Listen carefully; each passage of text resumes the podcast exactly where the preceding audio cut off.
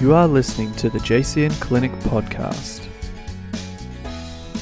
The JCN Clinic Podcast is a place where nutritionalists Jessica Cox and Carissa Mason get real about nutrition and living a healthy life.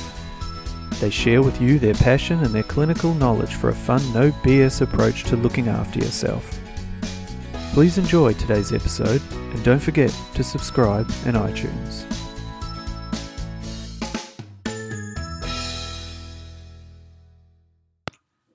Hi, and welcome to the JCN podcast show. It's Friday. What is for us at the moment, anyway. It is. I'm Jessica, and I'm Carissa. and we're here once again to discuss some exciting topics with you. Hormones. Woohoo! Our favourite. It is. oh, yeah, not. I think we like it, but we at the same time are a bit oh about it because it's so full on. There's just Yeah. so much. You say hormones, and it's like far Well, out. Yeah, it's not just a, it's not just okay. Let's just look at how. It's I suppose it's like the gut as well. Like it's not just this you know one size fits all thing. But I find with hormones, there's a with the gut. I feel like there's so so much stuff you can understand and it makes sense. But with Mm. hormones. Oh, it's like you get it, but there's so many elements out of your control as Yeah. well, like stress and Yeah, it's so like it's so individualized. Like the gut's individualized, and of course, so too. But responsive to everything else. That, yeah, Hormones are so responsive to everything else that's going on in the body. they're so different. So different. Mm. Oh my god. Okay, so that's what we're going to talk about. exactly. now, that we've It's just, like we're overwhelmed. now that we've just told you how much we love them. so we're going to start by running through the probably the most common hormonal conditions that we see in Yeah. the clinic and probably that people are dealing with out there. We're obviously not going to cover everything. No. Um, but let's start by running through some of the most common reproductive Reproduc- hormones Reproductive conditions hormones, that we yeah. see. Yeah. So PCOS, Yep. definitely. Um, And so differentiating between the two types of PCOS. So you've got the polycystic ovarian syndrome is uh, something we see a lot, but also just polycystic ovaries. Yeah. So two two conditions within a two sub conditions within a uh, disease or disease process, I Yep. suppose. Yep, for sure. Yep. For sure. And the differentiation being the ovarian, the syndrome style. You t- typically get the cyst on the ovaries. You usually um, some androgenic complications Mm. as well. So the hair growth or cystic acne and things like that, and Yeah. or insulin resistance tied in with that. Whereas cy- polycystic ovaries, it's just typically the cystic, the cysts on the ovaries. Yeah, yeah, it's good actually you pointed that out because I think sometimes, well, a lot of the time, people don't understand the difference between the two. yeah. and true. I think when they think of pe- people classically think of PCOS, they always think of the insulin resistance side of things, and, And they the think of the weight loss and the hair growth Mm. and um, sorry, the weight Wait, loss. yeah, sorry, the weight weight gain. gain. Like, no, we don't have the same condition.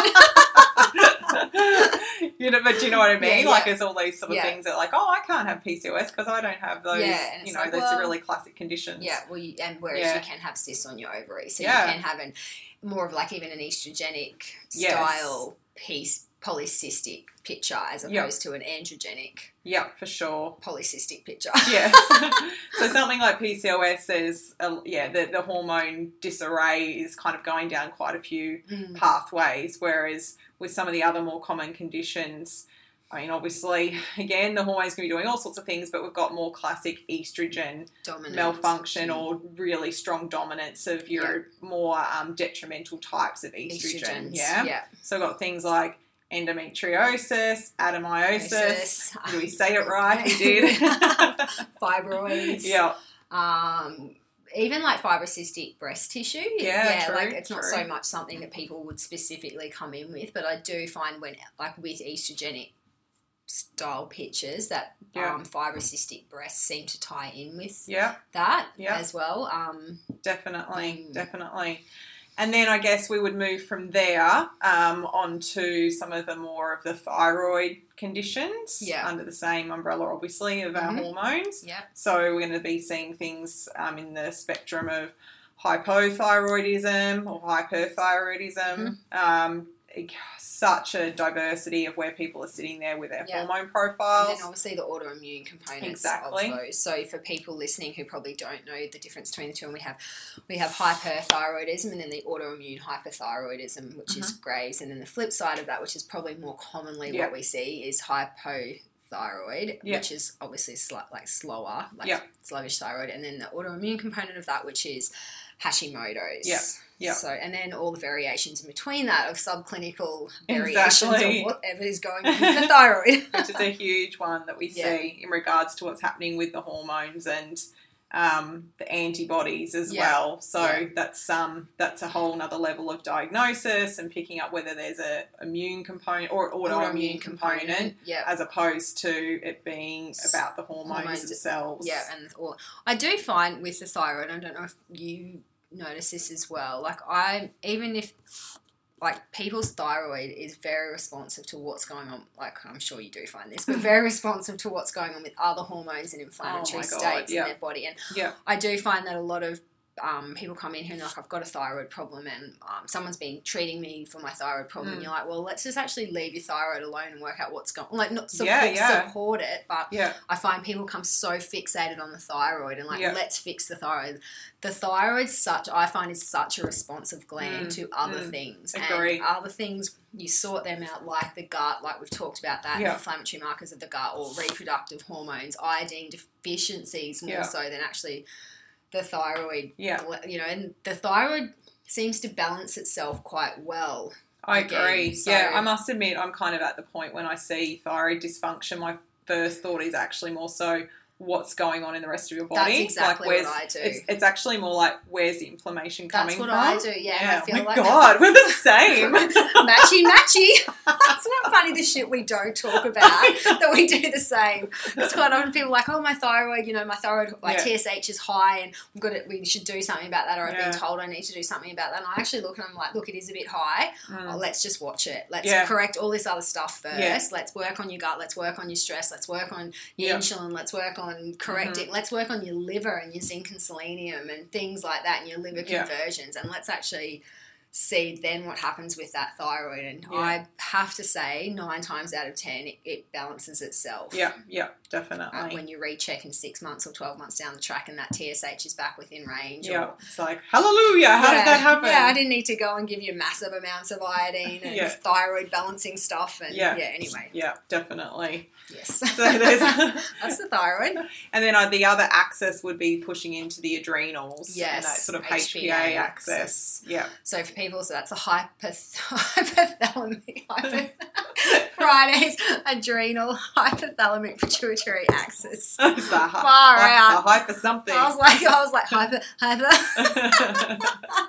oh my god. so it's a relationship between those glands and Yeah. how they're speaking to each other. Mm. But essentially, as far as things that can go wrong Mm. there, oh my god, there's, There's, there's lots of different ones. And again, it depends if it's actual pathology or not. Yeah. Like some sort of potential growth. Yeah. Um, I mean, that's more extreme. We don't see a lot of that, No, like tumours and growths and so forth. We'd probably see more of like Still, did I actually say the HPA axis name right then? yeah. Did I? I feel like I left out a. An, did I leave out the adrenal No. axis? I did know because I used the A as axis. A Oh, you for- did too. A is I didn't even adrenal. know I did because I'm like I've totally just stuffed that up. Oh. Like wait a second. You're like so- talking. I'm not even listening didn't even notice. No, I'm just like no, Chrissy, you didn't get that right. Um, adrenal axis. There we go. Because you're talking about these glands, and I'm like, I didn't see adrenals.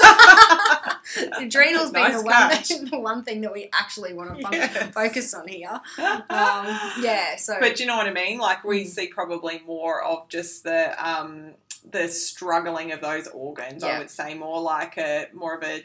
I don't really like that whole adrenal exhaustion no, me name, neither. But but essentially.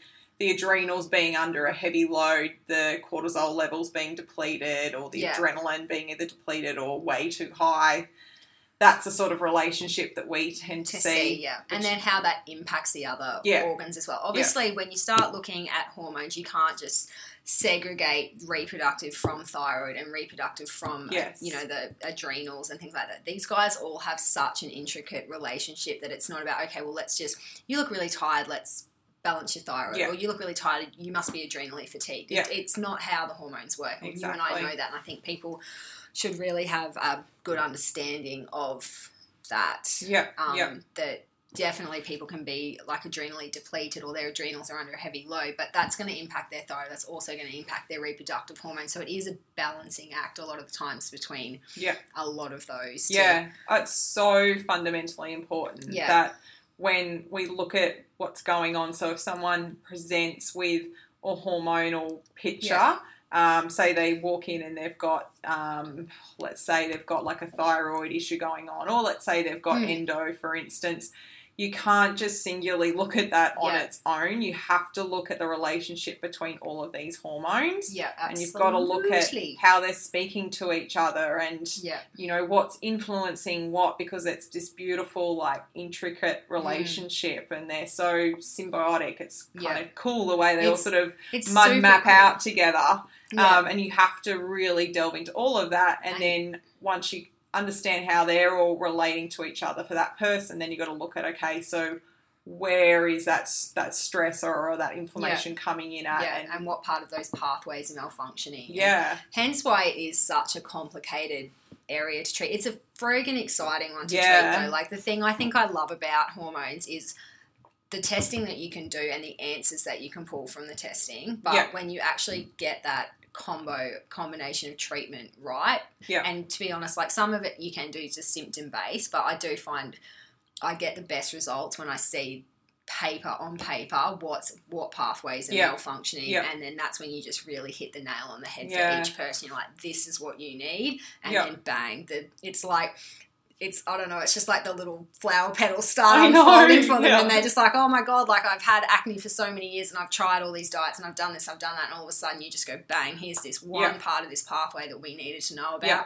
And that starts Yeah. going away. yeah yeah Or yeah, for sure bloody exciting. Which is probably a good segue into the testing that we do do. yeah, like we Huh. do. plug. like that, baby. because I think when it comes again to hormones, there's a lot of different testing that's out there. Mm. So we have people go to their GP or come in with tests that they've had done, which will just be simple blood tests. Yep. And look, they're good for a shit. snapshot. Carissa won't sugarcoat it. well, actually, it depends, right? It depends on. So for reproductive hormones, They're they are. They're just they're crap. They're Yeah. like a tiny little, Snap. tiny little snapshot. In Oh my god, it's really, really hard to get any idea with Yeah, like a reproductive, reproductive like your estrogen, your progesterone, your testosterone, Yeah. even I would say, um, your FSH, And, LH. so, and just to even elaborate on that, if you are not on the pill and you are getting your hormones tested through your GP, the best chance you have of seeing absolutely any identifiable or recognizable pattern or Mm. anything is you have to do that test on day 21 of your cycle Yeah. to get a true progesterone reading. Things like, a lot of people don't know that. They'll just go and get their Yeah. blood test any old day in their cycle. Yeah. And it's just like, it just makes it even harder to tell anything for a start. Like we're already looking at that going, look, the chance of us actually pulling anything. You, you do sometimes see like a throw a high estrogen, Yeah, yeah. something. You can pick up Yeah, a few yeah. things from it, I have to be honest. yeah. But compared to what you can do with a more Oh comprehensive my god, yeah, it's just testing, nothing. it's like looking at, I don't know, what's a good analogy? I need something like really crap and something really amazing. well, to me, it reminds me of the stool testing, like Yeah, the really true. generic stool testing, where you just do a one-off snapshot Yeah. and test like for maybe I don't know, like six strains of bacteria, Yeah, as opposed yeah. to like doing a three-day Yeah, culture exactly. specimens with like you know so many Oh, hundreds of different cultures. Like it's just Yeah, yeah, it's incomparable. Chalk and cheese. Chalk and cheese, Chalk mate. and cheese. the other the other hormone testing obviously worth mentioning then we're talking about GP testing and I think this to us is common knowledge and this to a lot of um, people now is becoming common knowledge but if, if you want a good idea of what's going on with your thyroid yeah, that's what stock standard TSH Mm. through the GP is not a good not a great way of Mhm. identifying a thyroid problem there's so much else so many other things going on with thyroid um like so you've got your TSH, T3, T4, reverse T3, and then your thyroid antibodies. And if you want to know what your thyroid's doing, these are the things your GP needs to be testing. Yeah, You won't know if you have an autoimmune thyroid condition unless you test the antibodies. Like exactly. that's and we see that all the time because Yeah. we'll have clients come in, won't we? And Yeah. they'll have their they might have just had a standard test done and it's got their TSH levels on it. Yep. And then we push to get their antibodies done, And the antibodies are it comes back and they're super super high. yeah. It's really, and everything else can look fine. Fine, Otherwise, you have to get those done. Like Yeah. It's so vital to consider the whole picture. Yeah, and unfortunately, like some GPs are great, but um, you know, we work with some awesome ones, yeah, but others are just like, no, I'm only gonna do your TSH. And your and- TSH was fine last. Or should Yeah, we do it yeah. in voices? Were you today like your TSH was fine last test? There's no reason to test anything else, and it's like, well, clearly you've got all these telltale signs that maybe your thyroid is struggling. Do Yeah. we need to know if we're dealing with an autoimmune condition or if we're just dealing with a Yeah. subclinical th- hypothyroid Yeah. condition? They're two very different things. yeah, yeah, Um, well, not super different, but treatment is a lot yeah, is a yeah. lot different. Like you definitely would really focus more on an autoimmune condition or Yeah, if and knowing if you have to. Whereas if you know that you don't have to, that completely changes Yeah. what you're dealing with. Um, Yeah. Is your thyroid just struggling because there's other Mm. things going on? There's no autoimmune processes going on in Yeah. the body. But I think that, you know, as far as testing goes, like you can get a good picture of the thyroid through a standard GP test as long as they test the right things. Absolutely, T4 is super important. Yeah, yeah. Like reverse T3 and T3, yeah, but t- if, Yeah. even if your GP will just do TSH and T4 yeah, even just a starting point. as a starting point, I just think it's it is a test that you can Mhm. potentially get and you know utilize Medicare Yeah, if you need absolutely. I to, as so too. opposed to paying. Like obviously we have access to doing even But more in- $180 intensive testing, but yeah, something like that Yeah. if you do it with us, Yeah. which is fine. yeah, But if the GP can do it, I know exactly. we can look more at your other Yeah. hormones Dutch testing.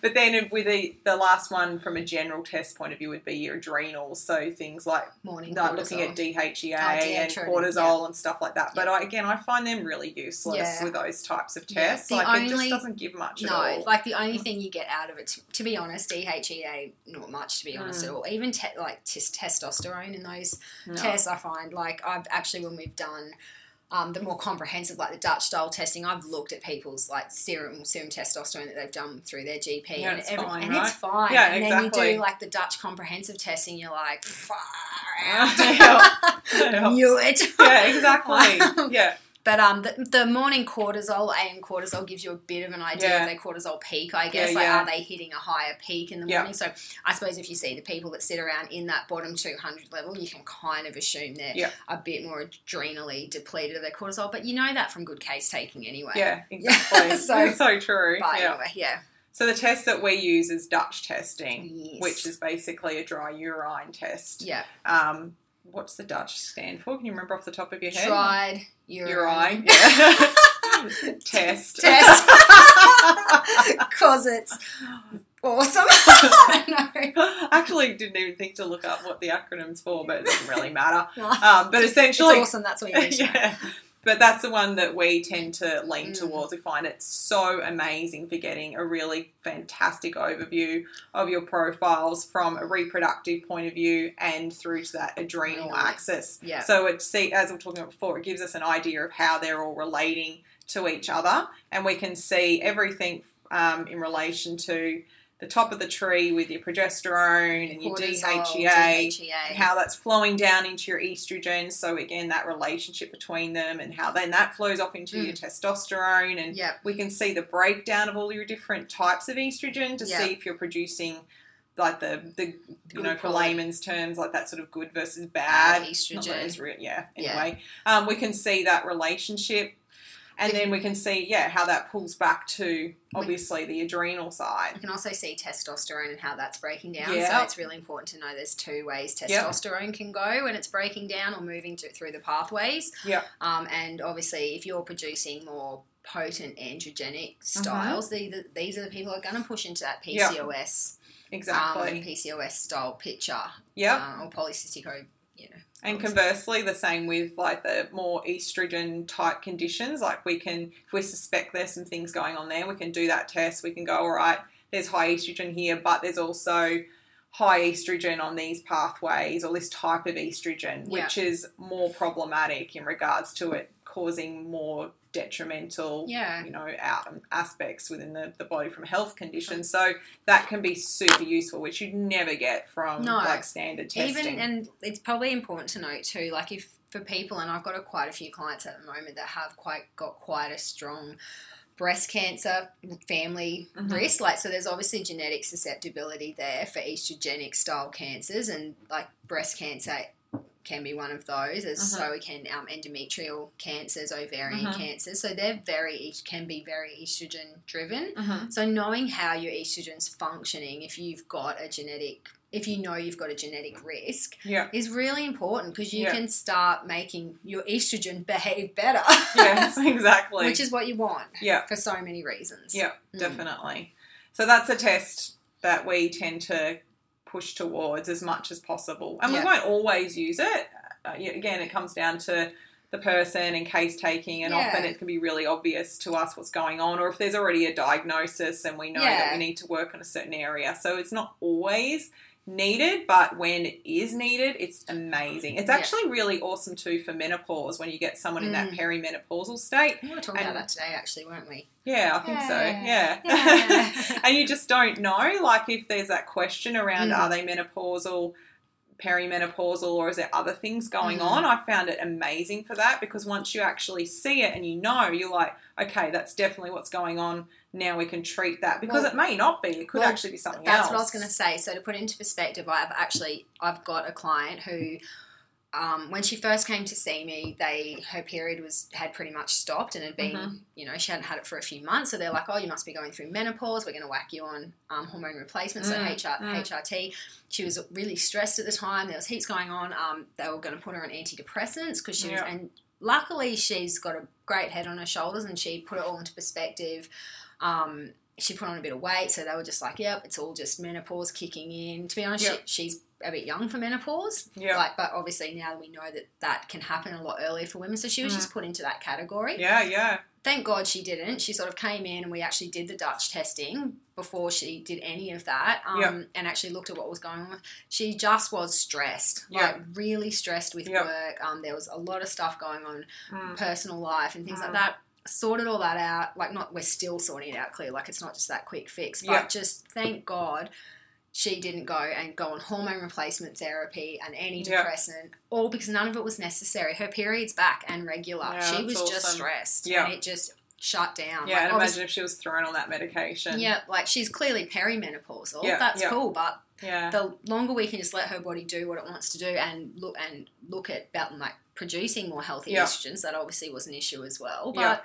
Like you just think Mm. that's so scary, just on a whim, hormone replacement theory, boom, Yeah. antidepressant, like that's Yeah. you're catastrophically changing someone's Yeah. life with two That's things it. right there that wasn't even necessary. So this is how cool Yeah. that, that test Yeah. these tests can be. Actually, and that reminds me of even with the cortisol because of the way it's all broken down. So Mm. how we can see if someone's super depleted or how how they're metabolizing the cortisol essentially. So it really instead of just going everyone's oh you're adrenal fatigued, Yeah. you need to take X, Y, and Z, Yeah. we can see specifically what's going on because if you give someone the wrong thing, Yeah, you you can actually deplete them further. So true. You know, you don't want to be kind of pushing those poor little adrenals to do more to when they don't have anything left in the tank. no reserves. So yeah. it's really great for I found as you probably have differentiating there and Yeah, how you can tailor the treatment if it's more like we need to really nurture and support as opposed to going all right no we need to like you know maybe push them a little bit or we need to do Yeah.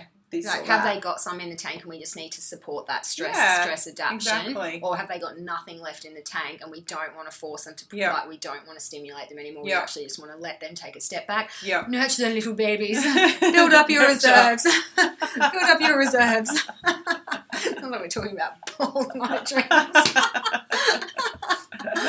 oh dear So the other thing um, when it comes to, I guess, testing too, is that it's like it's something we can do for everyone, but we Mm. do get asked about um, medication and you know being on things like the pill Oh, yeah. or like- if someone's taking hor- you're like where are you going with yeah, this you going with or this? hormone Yeah, replacement and so mm. forth like it is obviously something that still can be done yeah it was But, just taken um, into consideration with the testing yeah, but I, I know you wanted to talk more about the OCP in Yes. regards to how that fits into all of this. yeah So, what would you like to say? it's shit So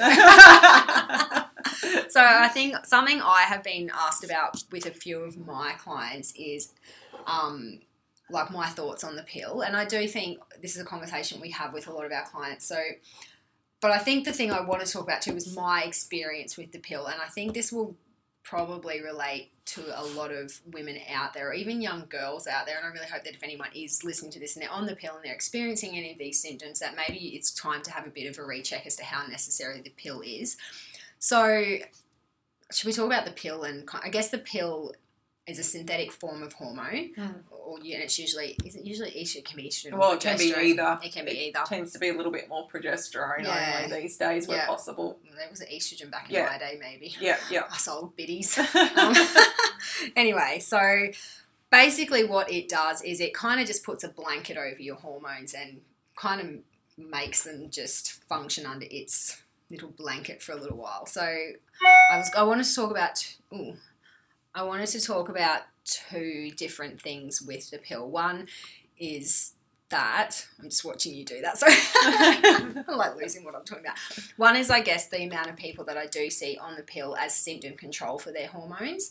Um, do you? And I guess you would see that a lot as well. Like we Yeah. have, I've got a lot of younger, Huge. yeah, it's younger girl clients, um, or female clients, clearly been on the pill. Um, younger cl- female clients that have had hormonal complications in their younger years. So whether it be acne, really heavy periods, Mm, and they're just banged on the pill as Yeah. a form of such a symptom young age. at such a young age Yeah. as a form of symptom control. And. I just want to make it pretty clear just because your symptoms aren't there doesn't mean that underlying condition has been addressed. The pill is just holding that at bay Yeah. by controlling what your your reproductive hormones are doing and Mm. when you come off the pill I would say eight times. Sometimes you just grow out of those things, like Mm. that does change. But I think eight times out of ten, those issues are still going to be there when you come Mm, off the pill. mm. So Definitely. when if we're looking at a PCOS style picture or an endometriosis style picture, I Mm. understand that some people their symptoms are that severe that Mm. it's necessary to be on the pill, like heavy periods. But there's a lot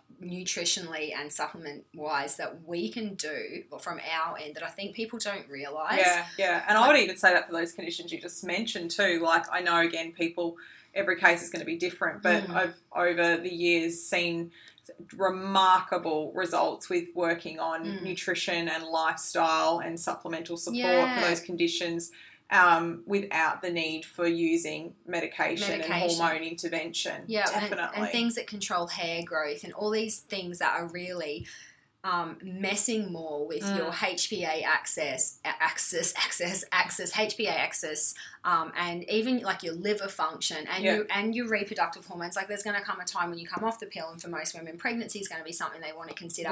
If you've been on the pill for X number of years and it's just keeping a condition at bay, that's all going to need to be sorted out before you Mm. want to fall pregnant and there's just so many things that I think need to be noted about the pill and Yeah. also its effect on your B vitamins and your magnesium status and your clotting status which a lot of people aren't told at Mm. a young age when they're banged on the pill. yeah, So when we look at the function of things like magnesium and B vitamins in the body and what they're apart from energy really necessary for is healthy neurotransmitter function. Mhm. And a lot of young girls' diets, like young people's diets in general, aren't amazingly healthy. Mhm. Um, some of them are, but a lot of them are missing out on a lot of things, like nutrient wise. And then you've got a, a synthetic form of hormone in there that's metaboli- metabolization, whatever the word is, sucks up a lot of our B vitamins in its use.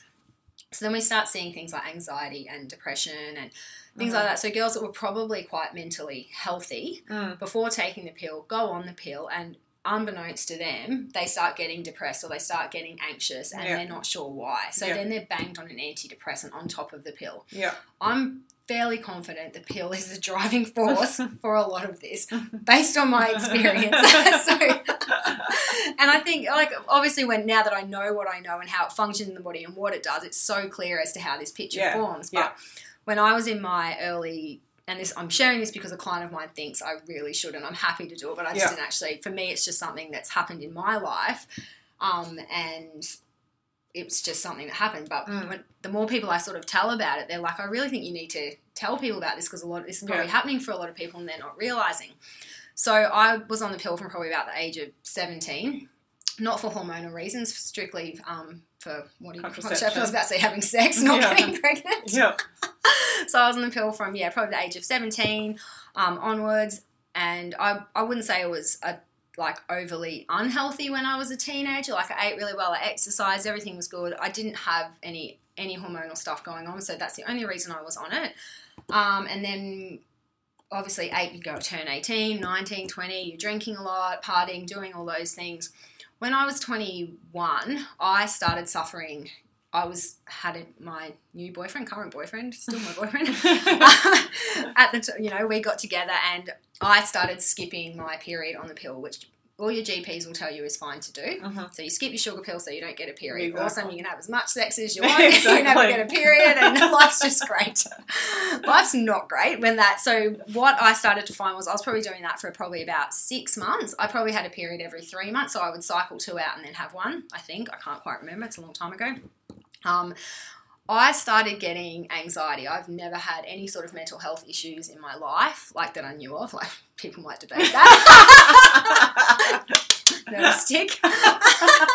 but for someone who's never had anxiety or anything like that, I started getting it, Mm. and I started. I had an anxiety attack that was so bad that I was hospitalized. Mm. You could not convince me I was not dying. Like Mm. heart rate through the roof, um, pale, sweaty, um, like put in hospital because Yeah. they had to monitor me. Like you, like could not convince me I was not going to die. yeah. Obviously, I was drinking at the time, like drinking alcohol and stuff. So I wasn't looking after myself. So there are other factors that Yeah. need to be considered. But looking back on what I was doing and putting into perspective, I can't actually.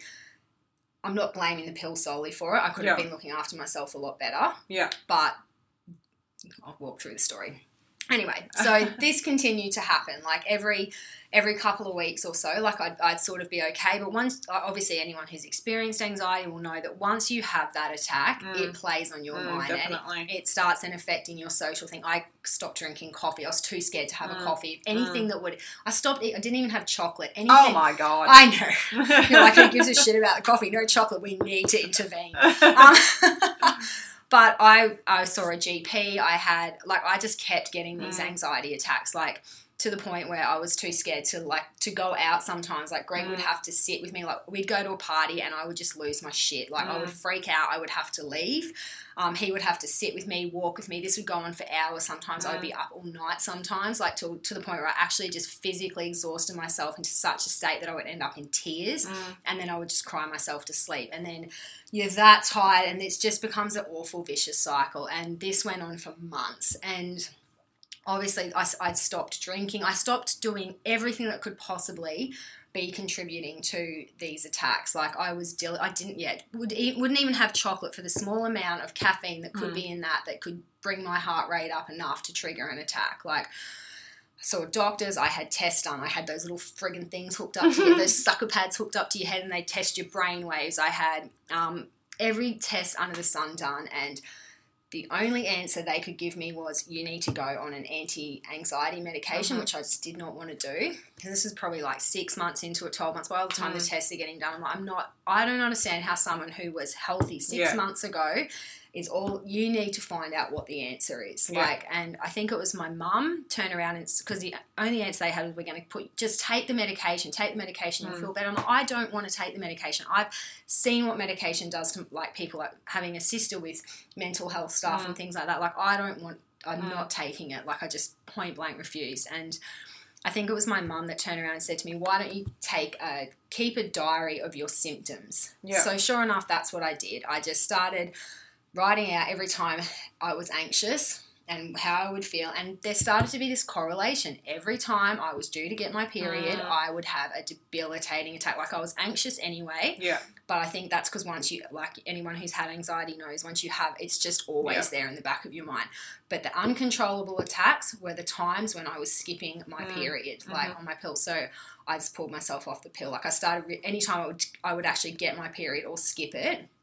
Was always on this date, like Yeah. these seven days where you take your sugar pills. So I Yeah. get my period at the same time. So so hormonally driven. Mm. Um, but also, if I skipped it, they were even worse. Yeah. So after about three months of realizing this, I was like, shit, there's a real pattern here. Like, Yeah. obviously, I did heaps with my food as well over that time. Like, I pulled out all the bad stuff. I, I pulled out wheat. I pulled out, like, I, I sorted out my gut in a massive Yeah. way. Like, it was a But- really, like, because I did, I did lots of research. This is even pre even having any interest in studying nutrition or anything. Like, pulled out wheat. Um, that was a massive one for the depressive symptoms Yeah. for me, like, because obviously you get really down. So, so much change, but the, the catalyst for the absolute knocking the anxiety Mm. on the head was coming off the pill. How long did it take?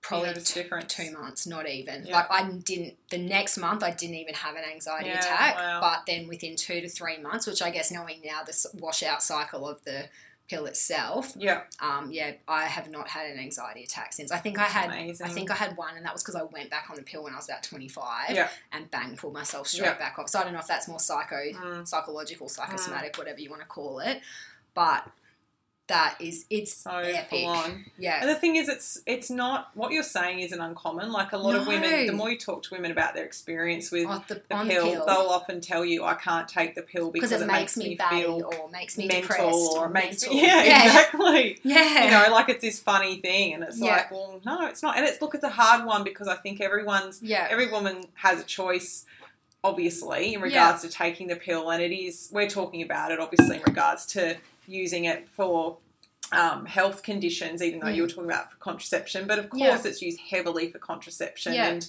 totally get that that that's an option for people and some people are fine on it Some people are fine on and it. that's great but i think what's important is to highlight That- the underlying very underlying potential risk factors Mm. how it can be correlated through to other health conditions Yeah. and also what you were saying earlier about it being used to just mask something that's going on underneath that isn't being dealt with and potentially becoming more problematic long Yeah. term And even the B vitamins that it depletes on a um, like totally separate, but looking at gut function, the stripping back Mm. those B vitamins, like some of Mm. those are involved for muscle motility. Like how many constipated females do we see Yeah. that are on the pill? yeah And you're just like, you can't ignore that correlation. Like you had healthy functioning bowels, now all of a sudden you're on the OCP because the OCP made you a bit depressed. You're on um, Yeah. some form of antidepressant. All of a sudden your gut functions crap. yeah I'm sorry, exactly correlation. the other one I see a lot with is a Mirena. I see some Oh. clients that are okay with it, but I've had some clients What more so with it's just been horrific. What like about the friggin' Implanon? I That is know. like the fucking I OCP, like from mental health condition on steroids. It's I like know. let's just throw and then it's back- in there, and then it's like mentally women are just like, well, I've just had this thing in, and and I'm just like, I don't want to get rid of it because I've just had it surgically put into Yeah. me or whatever. You know, I'd cut what it out I with a bloody rusty knife. Yeah, crazy Oh, stuff. Okay, No, so thanks for sharing that. that's my story. That's just- But- so, I guess what we want to move on to from here is in regards to the treatment side of Mm. what we do when it comes to dealing with hormones. Mm. And as always, we're not going to delve deeply into taking this particular supplement and so Yeah. forth. And but you know, we're talking about so many different conditions. Um, but I think what we really want to highlight is that when it comes to treatment with hormones, that it's really about addressing all aspects of your life. You have to look at your dietary intake. It has to be considered in regards to obviously what you're putting in your Mhm. body, but how you can use the diet medicinally. There's some amazing things you can do depending on what's going with your hormones. But the other part is supplementation. and they're Um, super important with hormonal Oh, stuff it's like huge. It's very hard to, I think, work with hormones. without supplements. Yeah, you need those supplements majority of the time to have a more specific effect, whether it's you needing to down regulate amount of estrogen being produced clear or regulate the type. or Yeah, or the right upregulate type. progesterone. Exactly. Yeah. So you've got to, you know, there's different things you can do there, and then the same with the thyroid and how we would go about that, whether we've Yeah. got a hyper or a hypo state and different things Mm. we can use. The adrenals, oh my god, and that whole HPA axis. Yeah. Like there's some amazing things that we can do there, but um, just doing that through diet. I think you know what I think in some ways with adrenals, you could do it with diet and lifestyle. Yeah. If you could pretty much just take someone and put them on an island for like three months, retreat. and just all they did was sleep and eat good food and read books and swim in the and get ocean. served the occasional cocktail Yeah, yeah, yeah. damn sexy Chris Hemsworth looking species. my god, can we go to that island now? Sorry, the clinic's closed the rest of the year. Chris, you're coming with us. but yeah, I think from a treatment point of view, all of those aspects have to be looked at. And Absolutely. lifestyle is actually a massive one. So, Mm, you know, working on diet, working on supplements. But if you are in a position of high stress, you know, that has to be looked at. You have to look at Yeah. making some fundamental changes. And we're realistic about that. Like, we don't That's- expect people to be meditating an hour every oh, I've, morning. I've got a lot of people to quit their jobs. I have to. have, haven't I think? I've had I reckon I've had a few good Yeah, success stories yeah, too. I think so because when you get into hormones, gut function, there's everything like everything there, but I think what we are going to talk about was the relationship between cortisol and progesterone. A lot of people don't realize that Mhm. if you are highly stressed and those little adrenals are pumping out cortisol Yeah. at a rapid rate, cortisol when it it will steal your precursor to make progesterone to make its own hormone or yeah. I'm just like losing my words. You know what I mean. Everyone else probably doesn't, but Jess gets like, it. what? What is she saying? Pregnenolone. No, right? definite- It's a pregnenolone. It steals. Yeah, yeah, yeah. So essentially, yeah, if you're if you're in that really high adrenal state Mm. and there's overproduction of cortisol, it's going to steal the progesterone. Essentially, it's going to steal from that pathway, and If you- there's that flow through that just goes from there onto Yeah. the rest of your hormones. So Yeah. there's that again that symbiotic relationship between the two. Yeah, absolutely. Yeah. So back to Um, the deserted island. Yes, exactly. Quit your job. But the one thing I guess I did want to mention when we talk about the dietary side, um, maybe is a few of the medicinal types of foods because I Mm. think that like it's really important for um, looking at things like your brassica veggies for Mhm. people. Like I think true. it's just one that is worth mentioning. Like if you already know that you're dealing with more estrogen dominant Mm. conditions, um, and to be honest, um, most hormonal conditions in regards to the reproductive sphere, um, because these brassica veggies are not only good for your estrogen clearance and type of estrogen production, but they're good for your liver clearance. Yeah. So, if- yeah, when we talk about brassicas, it's all your Brussels sprouts and your kales and your cabbage and your broccoli and Yep. your leeks. It's that sort of beautiful family there. Mhm. Um, yeah, as far as the hormonal side all goes, with Adrenal the, teas can't be underestimated. Like Yeah, yeah, tea, yeah, Like yep. medicinal teas. Like, what is that? I don't know if we're still talking about anyway. no, no, no, for Yeah, sure, for like sure. Like that was just something else that popped into my head. Like I've Yeah. got a lot of highly stressed clients that I'm just like, we're doing other stuff at the moment, but this will help in the background, Yeah. like licorice, ginseng. Like there's all these beautiful t- Yeah. herbal teas. Um, oh, there's something holy basil. Like there's all these medicinal teas that you Yeah. can actually take that are so nice with just adrenal yeah, love. I Yes. actually call them my adrenal love tea list, and I send that to clients. I'm like, I want you to just go and drink this shit till the cows come home. yeah, definitely, mm. definitely. And then, like, no, what I was going to say is from the thyroid oh, picture Oh, in regards to certain foods there. So, you know, there's certain foods that we would say try and eat a little bit more of if you knew that your Mm. thyroid was a little bit under functioning. So, Mm. foods are going to be rich in your selenium and your zincs and so forth, and your iodine. So, Oysters. seaweeds and yeah, oysters. Brazil nuts are going to be great, and your pepitas and those Mm. sorts of foods. Yeah. Um, yeah, and then maybe not going as hell for leather on your brassicas Yeah. in, in that picture Um, as what well. about xenoestrogens? That's something too that people, if like, if you definitely know that you've got an estrogen dominant style condition or you are very estrogenic, Mhm. um, for whatever reason, even just minimizing your xenoestrogen load. So, what's in your um, moisturizers, plastics, things like Yeah. that, that on every day on some level we're Yeah, absorbing. I think the big one there is also heating up your food every day in Plastic plastic containers, containers, is a yeah. massive one to get out of. I try. Oh my god, Damien does that, and I'm always like, don't do it. yeah, um, so that and also drink bottles, like the bottles. just everyday, just plastic ones. People just buying a plastic bottle and then just refilling it and using that. yeah. They're probably the two big ones, and then leaving it in a hot car, particularly Yeah. in Brisbane, and letting Ah, it heat yeah. up. You can actually Holy taste moly. the plastic You in water when you do that. Like I know I've made the mistake of I've just had a drink bottle sitting on my seat. Yeah, I've got my trusty good one here, but Yeah. like you know, you do have from time to time buy your plastic ones, and I'll just leave it in my car, and then two days later I might pick, and you can taste the plastic in the Yeah. water, and you're like, estrogen.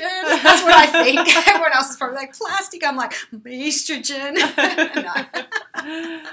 yeah. So there's a few food mm. factors that are definitely worth just discussing there. Yeah, Um, absolutely. The other factor we just wanted to cover off, which I think we've already chatted about a bit, is how dealing with hormones is very multifactorial. So there's that relationship between them all, but you cannot ignore how it comes back to the entirety of your whole body, and particularly, as always, back to gut health. Yeah, And one of the things I wanted to point out here is something we see a lot with our female clients where people will come in with gut health conditions, so whatever their conditions are, and we'll work with them and get their gut nice and Mm. healthy.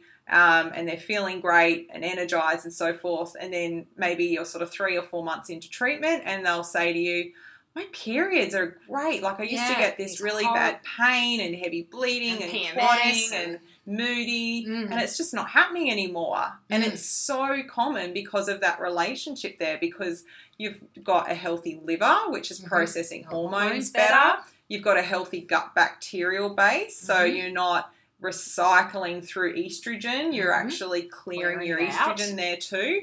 And you've got all these beautiful factors that are Mm. helping you out to ensure that your hormones are working more effectively. So I strongly, strongly believe that to have healthy hormones, you, need to have, a healthy, gut, Oh, without slash liver. Like yeah, the livers are relation. huge. Oh my god. People forget Yeah. about that guy. I bang on about the liver all the time. Yeah. Yeah, yeah. But it's so true. Like Yeah. for everything that, yeah, especially with hormones, your liver, thyroid hormones, reproductive hormones, Yeah. your liver has to be in tip top shape. To Yeah. Just deal with them alone, let alone Yeah. everything else that it has to deal with. Yeah, it's So- so. fundamental. Like I just, I honestly believe that if you are dealing with hormonal issues, you have to address the gut and the Liver, liver. Like it's just so so vital. And if you can get them functioning really well, then you'll find that majority of the time your hormones start to take care of themselves. Yes, they might need still some form of support, Yeah, um, but essentially working with the gut yeah, can be amazing. Which absolutely. I think is just so exciting. Of course. I know, I even know from my own um, circumstances, like the, you know, thinking of earlier years of just being, as you say, like unhealthy and so forth, Mm. or, or just not eating as well and having Mm. like horrific period pain through to just taking care of yourself and Yeah. Having Yeah. a healthy gut and just Yeah. seeing the changes. It's I- just phenomenal. Well, just even I know we've talked about this, just even on a stress level. Like Yeah. I know the months that I am more stressed, my period is worse when I get it, and that's because you just know, bang on, that your liver has had to deal with more than what it had to say Yeah. the previous month. And Yeah. I can, I just know, like if I've had a stressful month where we've just been busy, busy, busy, or you've had some family stuff happen, or all, Mm. all these other things that you can't control sometimes I don't think about it, and not that my periods are ever that horrific, but you just you, it's heavier. The PM you might get more bloating or Yeah. more pain, and just Yeah. like bang on. Then you next month you're like, right, I'm actually going to look give my liver a bit more love and adrenals a bit more de-stress. yeah, This and then your next period. It's just you can't ignore it. yeah. Like it's not in a. Te- I'm sure it's not in a textbook, but we know it because we see it. we live it. We breathe it. So I think the other thing we wanted to talk about, you touched on that relationship between cortisol and progesterone. yeah, That- my relationship between cortisol and everything. was it um, the relationship between cortisol and um, Insulin. insulin? So insulin is like this is a little bit, and this is probably something people don't really think of at all when they think about hormones. But insulin itself is a hormone. So this is our blood sugar hormone for people who aren't hundred percent aware of what insulin is. And insulin shares a really close relationship with cortisol, but it also shares a really close relationship with another hormone called leptin. So these guys also have a really symbiotic relationship, and when things are functioning well, they function well um, when things are not functioning well, they're usually out of whack too. So obviously, insulin being our blood sugar hormone, we want that to balance. If it's not, then if we're insulin, say insulin resistance things, we will start to see. So polycystic ovarian syndrome fits into an insulin resistant picture, sometimes more type 2 diabetes, um, either or.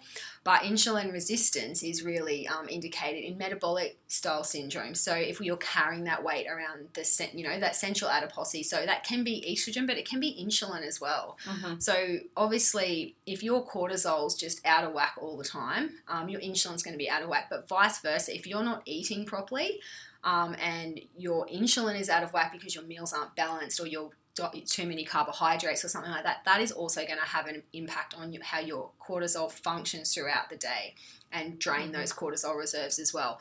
The other thing that cortisol and insulin um, kind of have a big control over is our hunger hormone.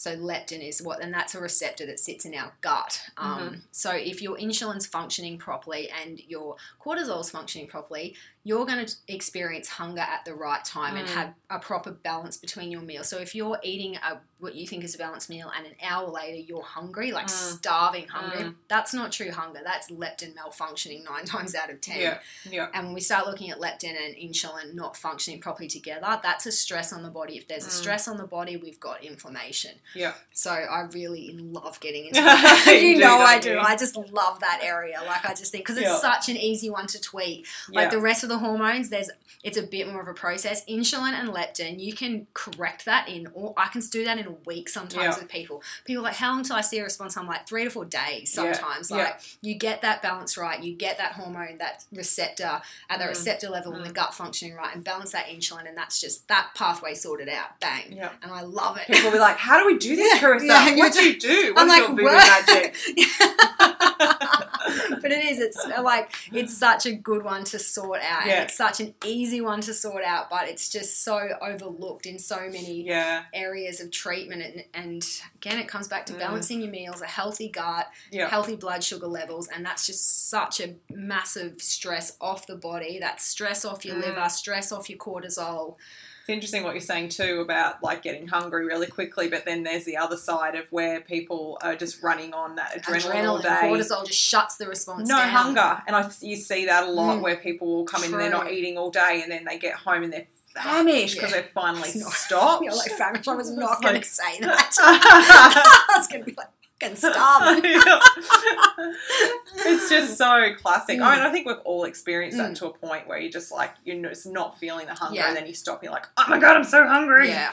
So yeah, and the, I think the last one is that relationship between cortisol and the thyroid. Mm. So basically, the cortisol levels being high, and then messing with that conversion of your thyroid hormones, Yeah, absolutely. which then can go through into potentially people having issues.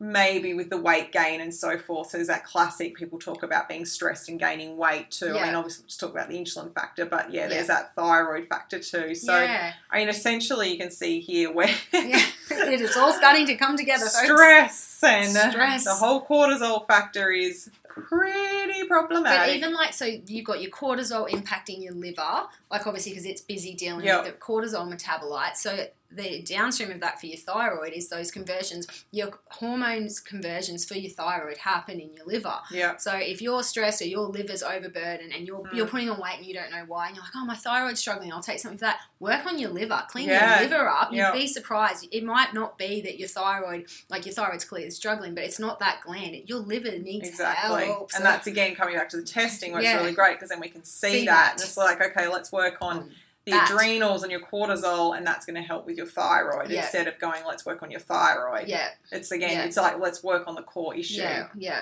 But um, I think it's really fascinating the more we chat about this, how it's just like that whole flow through of everything, but cortisol's like stress, Stress, stress, stress, stress, stress, stress, exactly. Which is why, like, I think I did. I had like a, thing last year. I think it was like in the space of two weeks, I had six clients. I think no, I was probably that's pretty exaggerating. I think I had four or five. Yeah, quit their jobs. Like, just, Yeah. I remember like oh, another person quit their job, but only because like there's only there's so much we can do. yeah, But if that stress element is not addressed, or that you can't work with that, then we need to start working out what steps need to be taken because your health has got to be your number one Yeah. priority. No job is worth your health. no, And- so true. and like I would have clients in here cry in my Yeah. clinic crying because they were just that depleted and burnt out and depressed and run down. Mm. It's just and it's just like there's no way out for them and Yeah. it's just like it's quit it. horrible to see. It's horrible but to then it's so damn amazing, Amazing when you see see. the difference Yeah. and they come in and they've quit their job or they've changed their job Yeah. and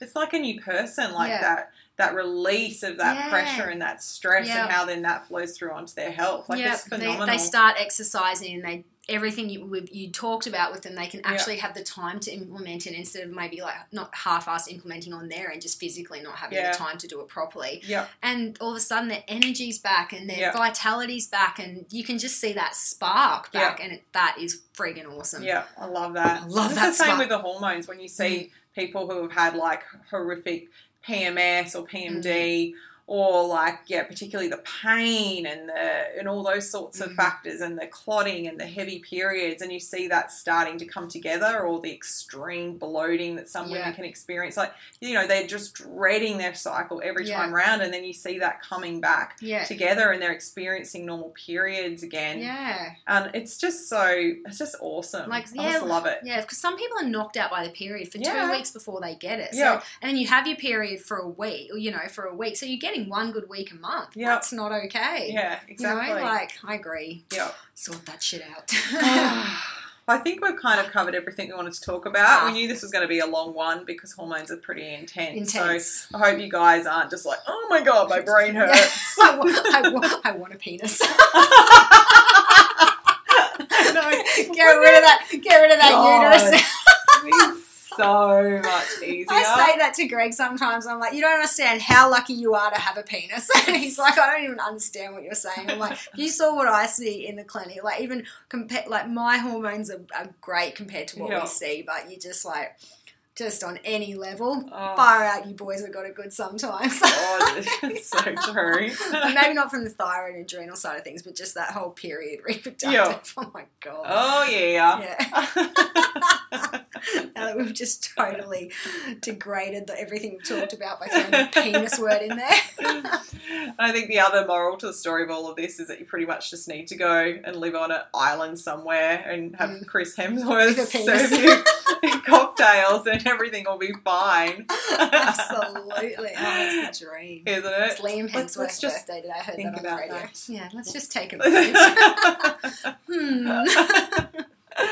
All right, guys. Well, it's been awesome. Um, as usual, if you've got any questions or More things you want us to talk about? yep, Yep. hit us up. Hit us up. Um, you can hit us up on social media sites. You can leave a comment here on iTunes or on SoundCloud. yeah, You can pop us email, us. the clinics. We've had Yeah, a couple of emails. we have. Yeah. It's been great, actually. We've had a couple of emails and direct messages on social media, people requesting Hmm. topics, which is awesome. Keep them up. We're just keeping notes of those, Yeah. and we'll make sure we just slowly keep chipping through them. It's But yeah, if there's anything, yeah, just let us know because we will talk about it. Yeah, we will. we will.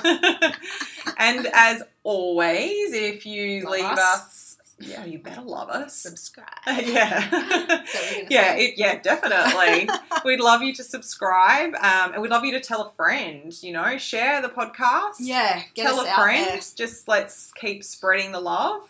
Um, and yeah, if you can leave us a five star review, that's always awesome. Yep, Um, that would be absolutely swell. done. But other than that, we are off to enjoy the weekend. Chris has got a week off. Oh my god. Woohoo! She's working on reducing her cortisol levels. Yeah, Straddie, here I come. Damaging my liver and reducing my That's cortisol. right. no, I'll be good. I'll be good. Did you hold her to that, everyone? She will be good. I'll just like lock myself off social media so no one knows what I'm doing. You know? Can't wait. Beach Uh, time. Yeah. Beach and book time. Woohoo! All right. Well, it's been awesome, and um, we'll chat to you next time. Yep. Adios. Bye. Bye.